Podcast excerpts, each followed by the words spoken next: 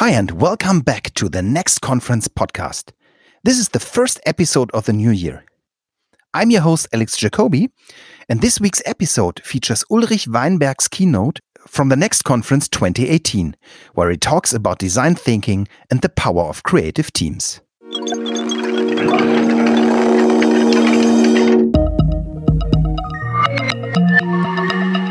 Thanks a lot, Jeremy, for, in for introducing. You still have air to breathe? No. Is there any windows any more to open? Because I think it's actually very hard to stay alive. But I try to I try to make it as easy as possible for the next 30 minutes, um, and then we we have to discuss also. Um, so what I would like to share is I would actually I could relate to both of you, to Jeremy and to Pip. Uh, I would rather relate to what I have listened to at the last plenary speech by Indy uh, Johar. I don't, I don't, remember the name correctly, and because he was pointing on we have to change how we do politics, how we do governments, and I'm, I think he is fully right. And to go a little bit deeper, we are exactly at the topic which we are talking about today, which is education. Because we have to fundamentally rethink the way how we do education because it's still in the way prepared and done. In the pictures Jeremy has shown, the industrial age, you saw those machines. And to make people fit into that kind of industry, to measure them, to fit them in this kind of industry, which is not longer relevant. It's there. Yes, we have the building, we have the machines, we have the fat steam machines over there, the boats, we have the cars, we have the airplanes. But we have the digitalization, and that is actually much more important. And we are not adjusting the education system to that. So, what I would like to share is to go a little bit out of that way here. Um, what we are doing at the School of Design Thinking since the last 11 years now, uh, because we are trying to tackle that topic. We try to be a little kind of prototype of the education system in the 21st century, because we have now education systems which are modeled in the 18th, 19th, maybe 20th century, but not, not more. I would not talk too much about myself. I just introduce briefly. I'm. Um, I used to be about 30 years ago uh, one of the pioneers in computer animation, computer graphics. Who is old enough that you can remember this kind of thing? Some of you, yeah, too great. Um, and so I used, I became a professor for computer animation, but for, uh, since 10, 11 years now, I'm at the Hasso-Plattner Institute, running the School of Design Thinking, and I moved out of my niche, and now I'm, we are addressing all kinds of issues, which is a high fun. I would not talk too much about our school, just some brief numbers 120 students every semester representing about 70 different disciplines, about 60 different universities, so a little mini university, 20 different nations, high diversity. And, and we are embracing that. And also 35 professors and assistants, high density, you know, very good relationship between students and, and teachers.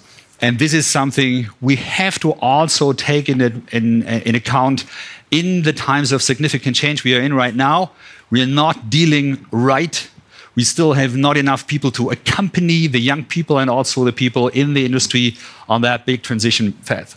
We have to have that kind of relationship uh, ratio. And uh, yes, it's a little bit more expensive, maybe, but it's we need it.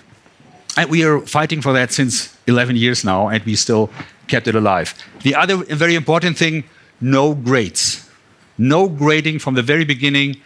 And the whole thing, what we are doing is all team focused, all teamwork, and project based.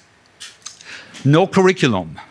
Curriculum is also something out of the last century. Curriculum is coming out of times where we did things in a linear way, where we tried to define the outcome in four years from now during a study path. You can't do that anymore. This is over we have to be aware the times are changing so fast, we have to adapt also in the education system. So, what we do is we talk with companies, we work with companies, companies with organizations, big ones, smaller ones, all kinds of. And I don't want to talk too much about that, just a little glance about the, the portfolio, about all those big companies approaching us, but also non governmental organizations, governmental organizations recently. It's nice to see hundreds of organizations approaching us and trying to deal with us and learn from our students. I don't want to talk also too much about what we are doing now with professionals, because there are about 4,000 professionals. There is kind of moved on with the, moved through our education with the students. The companies were returning, they were saying, wow, what you're doing with the students, we want the same thing, we want the same mode also with our professionals, with our management team. Can we, can we send them to, to your studies? Is it just a two, what is a two semester program? So two semesters, none of the management representatives has time. So we developed that kind of program. About 4,000 people running through that program. Looks nicely designed. It was not intended when we started 11 years ago. There was no intention to start to, to, to, do, to, the, to actually train professionals. No, we were just focusing on students. But now we, through the times, we developed this kind of program. It's amazing how fast the industry was adapting to that. Also i do not want to actually that was one of the most interesting side effects was that we that we had that, that our program generated startups and spin-offs.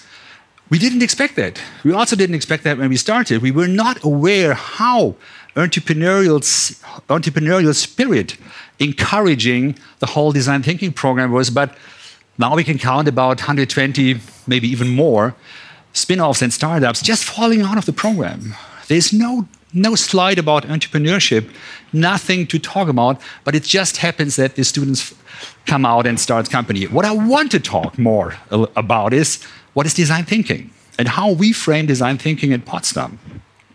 Who of you has heard about design thinking? Who of you did a course, a training? Who of you attended the D School training in Potsdam? One? More? No? so, who of you was a project partner at the D School Potsdam? Yeah, three. Three project partners to one student. Wow, that's great. So, um, this is not design thinking. This is the stuff you get if you check in the internet and do a search for design thinking. You get this kind of crowdy things which make you think that design thinking is just a method a new method for the method suitcase, something else. When I returned from Stanford 11 years ago, I was saying, yes, there is a method. There is a new method I learned about. But I learned about three other, two other things which are highly important as well. And uh, so I came up with that kind of framing. And this is the framing how we define design thinking since 11 years now for students and also for professionals. And just three things. First thing is we have to move away from the focus, from the individual focus, moving, moving away to a team focus, to a collaboration focus. We have to move away, and this is what we are doing, from competition, which is the basic pattern of our education system, to collaboration. You know? And this is what we do with teams so we build little teams, highly diverse, men, women, different backgrounds, different cultural backgrounds, different personalities, of course. Handicap, very welcome, is a part of diversity. It actually adds a different perspective. And I'm talking about, I didn't do that 11 years ago, but I started talking about a team of teams. Not just one team is important not just a number of teams separated. No, it's a team of teams mode, a term actually coming out of the military. I couldn't believe it. There's a nice book about team of teams written by one of the generals um, who is an American general who was in, in charge of the Afghanistan uh, troops. And he wrote a book about the mode they entered to be to survive that fight against the little groups, the little terrorist groups all over the place, being there as the big American army. They know how that works. They came in no chance against that little little um, groups. So they moved into a team of teams mode, and this is the mode actually we are practicing all the time. It's not swarm. Swarm is good for animals. There are some leaders, actually, Mr. Zetsche was saying Daimler, 20% of Daimler needs to be swarm mode. I think he meant something different. He meant probably team of teams mode. If you remember, swarm is very good for, for, for animals, but you remember the swarm modes with people, with humans, it's usually something military, no?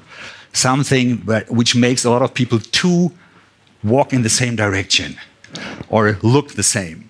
Second thing is the space. That was something I discovered at Stanford. They did something to the learning space. It was not a normal lecture space anymore. It was not a normal seminar room. No, it was a laboratory.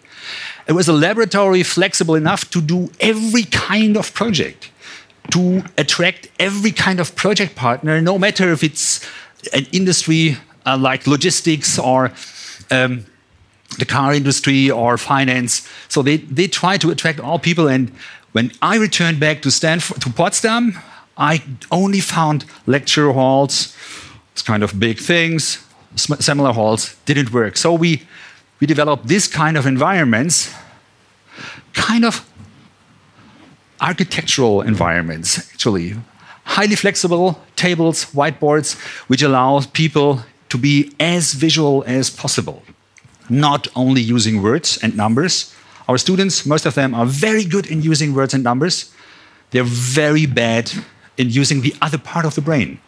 They're just good in using one part and uh, not the analytical part, but not the creative, intuitive part. Most of them, they're saying, oh, no, I can't draw. No, I can't draw a picture or so. But as soon as they allow themselves to do that, they've come up with great little illustrations and drawings, and that is highly important to think, to rethink the space. The third thing is the process. Yes, there's a process. Yeah. And this is actually the process which um, every designer, who is a designer here? Who used to be a designer, I saw. Who is an architect? Wow, there's a lot of designers. Wow. So this is the process every designer is using by heart, intuitively. You don't have to tell them. They actually do a lot of observation. They try to understand the client. They define a precise point of view. They do a lot of ideation, generate a lot of ideas.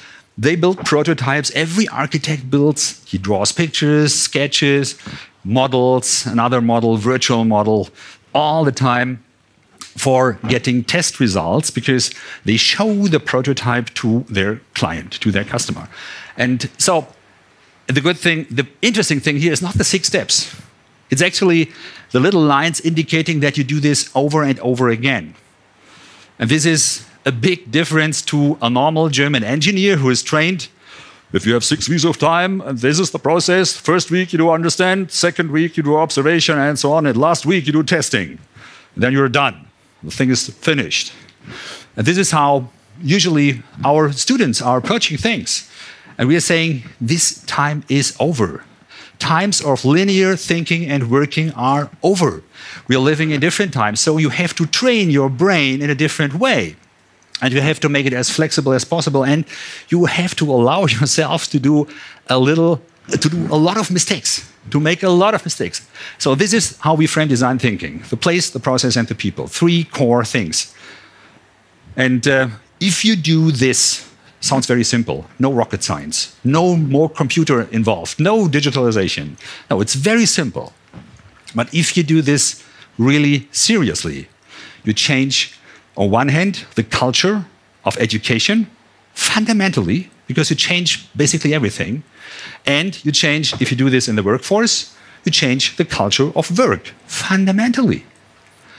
And this is what we're trying to do. And this is what you're not only trying to do at Stanford and in Potsdam, there are a lot of organizations now growing all over the planet.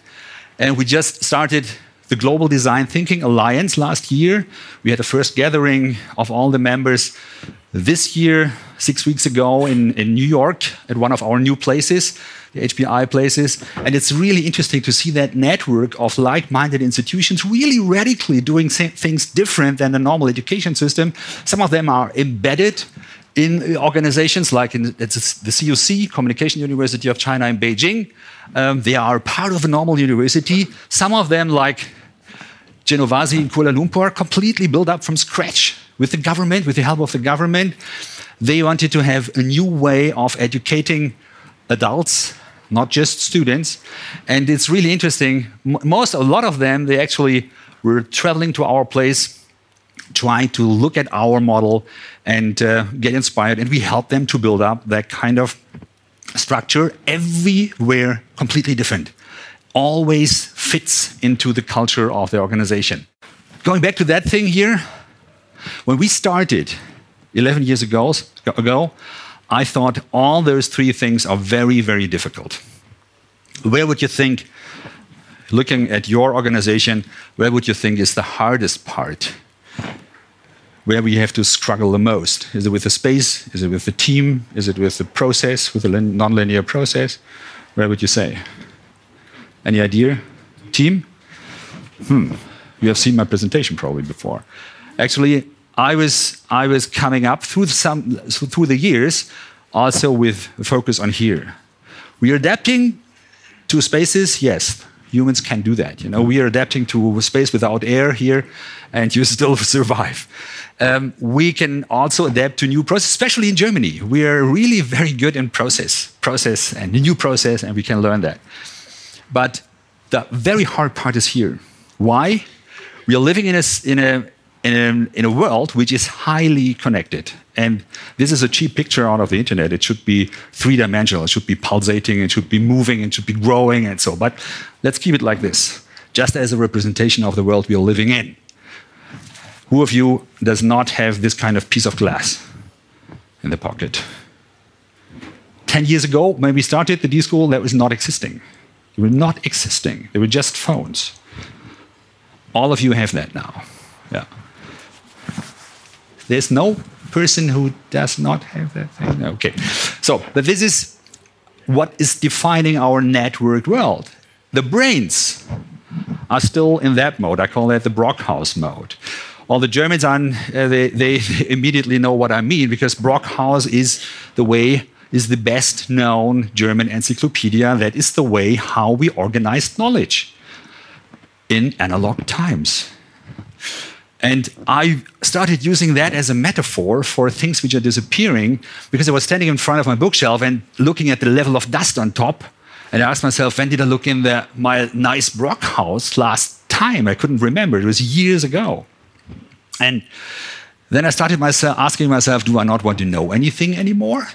Now I'm a professor, I know everything, so I have to, I don't need that. But of course, I want to know every day a new thing. Even today, I was looking at least 10 times at my piece of glass and trying to find out who's that person, um, sending an email, and so on. I'm using the networked version of the aggregation of knowledge, which is called Google, Wikipedia, whatever, Baidu.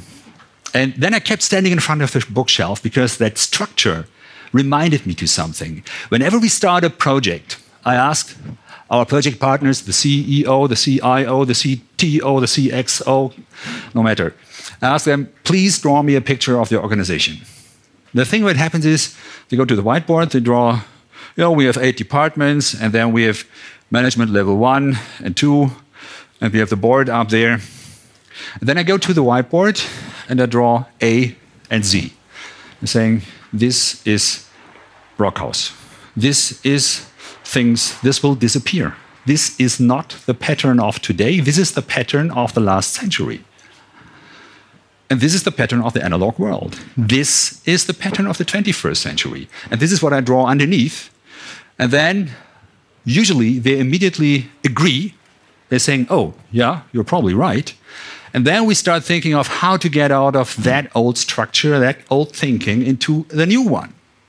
And Design thinking is probably the best tool set so far, at least the most the, the, the, at least the, the most uh, global and um, um, uh, that is that is the, the best the best system or the best tool set I could find so far.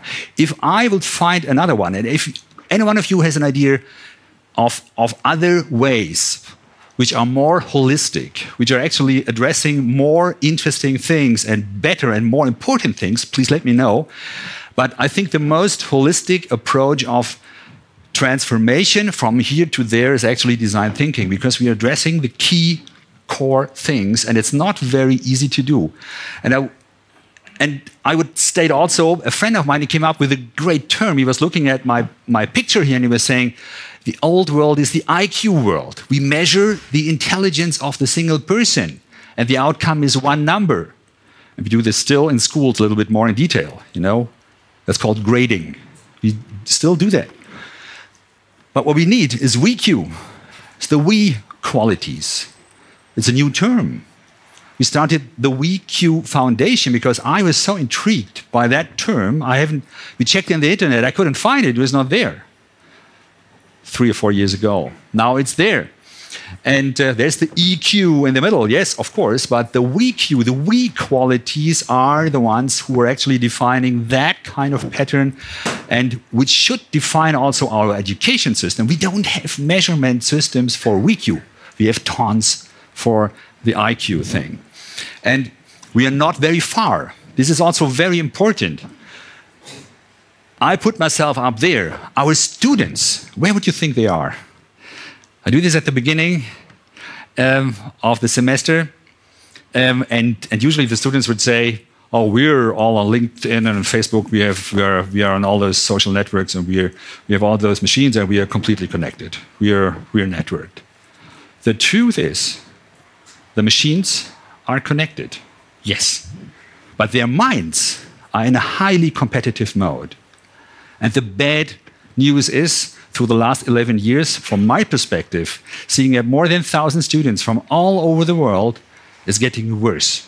Why? Because they are still trained in that kind of mode. They're still, all the education systems, most of them, except Montessori school, yeah, and few others, are in that mode. And they're trained to use this kind of machines not for connecting each other, but actually to empower the individual. The individual. I have more, I have the better machine, and I have more likes than you on Facebook. Yeah? And this is what I see with my little son. I have a 10 year old. So we have all, we can all talk about kids. I have a 10 year old when he, so I would position our students up here.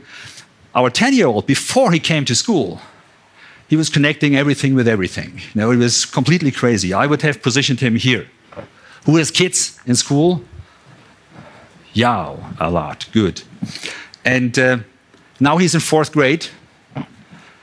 And I would probably position him here. In 10 years from now, he's in a normal school. He's not in the Montessori school, a normal school in Berlin. And in 10 years from now, he is here. And this is for me really scary because we don't need those kids anymore. And I just had a good conversation with a person from, from Holland. We were talking about, he is also a teacher way over in the back. And uh, we were just discussing about his notion and, and what, is, what is going on with the students. And we had the same, the same notion that we were saying it's getting worse every year because it's not, it's not the biggest change we are expecting. Digitalization, one thing can also be illustrated here very well. What I see a lot of organizations are doing, they have the analog D and they don't make a digital D out of that. As soon as you have realized that this is not the right pattern for the 21st century, you have to think of a new way of digitalization like here. Digitalization is all about connectivity between individuals, between groups, between companies, between organizations and so on. And all the software needed, needs to be checked through that pattern. Is that really helping us to connect better, or is it just stabilizing the old system and make it digital? That doesn't help in the future. I wrote a book about that first the German version, then the Chinese version, then the English version. This is my last thing. And because the book had interesting impact. And I just pick out one thing the Chinese version. When the Chinese version came out, a few weeks later, I got an email from Zhang Ruimin, who is the CEO of a Chinese company called Haier in Qingdao. And he was writing, I've read your book, Mr. Weinberg, and I gave it to all my, my leaders and my organization, and I invite you to come to Qingdao. I want to show you my company. And it was, I was thinking, wow, great. Um, and I didn't know, I didn't know too much about that company. Who knows Haier? Who has a Haier refrigerator or Haier phone or so. I'm, i just have a little phone at home um, of, of Haier, but I didn't know what they were doing in terms of company organization. So I went to, last year, I went to Haier, three day visit at his organization, and the meeting with him was really interesting. When I came in, he had the book, and uh, there's the network pattern on the, on the top, uh, on the front page, and he, and he was pointing on this and was saying, Hi, Mr. Weinberg, this is Haier." And I haven't seen any CEO in Germany or in Europe to point on that structure and say this is Haier. They all point on the Brockhaus and say this is us. We want to become like this, you know. But and he was saying this is this is Haier, And I was asking why? What, what are you doing? And he told me like five years ago, they were sitting together in this in his leading team and they were discussing digitalization. And they were saying, if we continue in the Brockhaus mode, yes, they had that kind of silo structure, of course. If we continue with that, we will be dead. So we have to change something. And they changed slightly, but surely the whole organization, 80,000 people, as large as Audi, for example, in Germany, they changed it towards, he calls that an ecosystem of micro enterprises. Ecosystem of micro enterprises. And he's stating it's not just a theory, we have already 900 of those. And my aim is in several years, I want to have 2,000 of these little companies. And then the whole Haier universe is completely different. I am losing a lot of power, which I have now. I am the boss of everything now. And he will still be the boss of the ecosystem, probably. But he will have 2,000 CEOs. And they collaboratively will run the whole organization. That was the most interesting approach I have seen in the last year. And he had even an interesting name for that. That is the picture he was showing me of that kind of ecosystem with all those little companies on. And he was, I was asking him, Are you using design thinking for that? And he was saying, No, I have a different term. I call that Ren Dan Hei. And I'm not that good in Chinese. So I asked him to translate me, translate that. And he was saying, Ren is standing for the person inside of the organization, the employee. Dan is standing for the person outside of the organization. You could say the client, for example. And Hey is the connectivity between the person inside and outside. And he was saying, This is it. Just this is our pattern. This is our rule for all the little organizations, also for the little, for all the CEOs. There is no way of not contributing to the network. They should all be connected with each other. And this is possible nowadays. In digital times, you can do that. And this is the big challenge we're up to to tell this kind of things to our educating educating systems, especially to the political responsibilities. And I'm so happy that next week we have a delegation from the Federal Ministry of Education, first time first time after 11 years to visit for a full day. And those are the guys who are doing the fundamentals for the education, for the federal education, which is actually a problem in Germany because we have all those 16 Länder. Um, and um, I hope that they'll get at least the bigger picture. They know industry is moving towards that model. And we have to move also our education system to, towards much more collaboration. Thank you very much.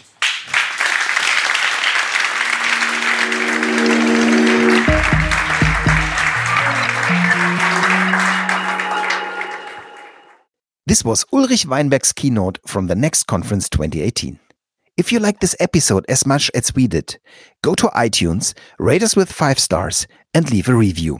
We are happy to hear from you. The Next Conference podcast is presented by sonarbird.io.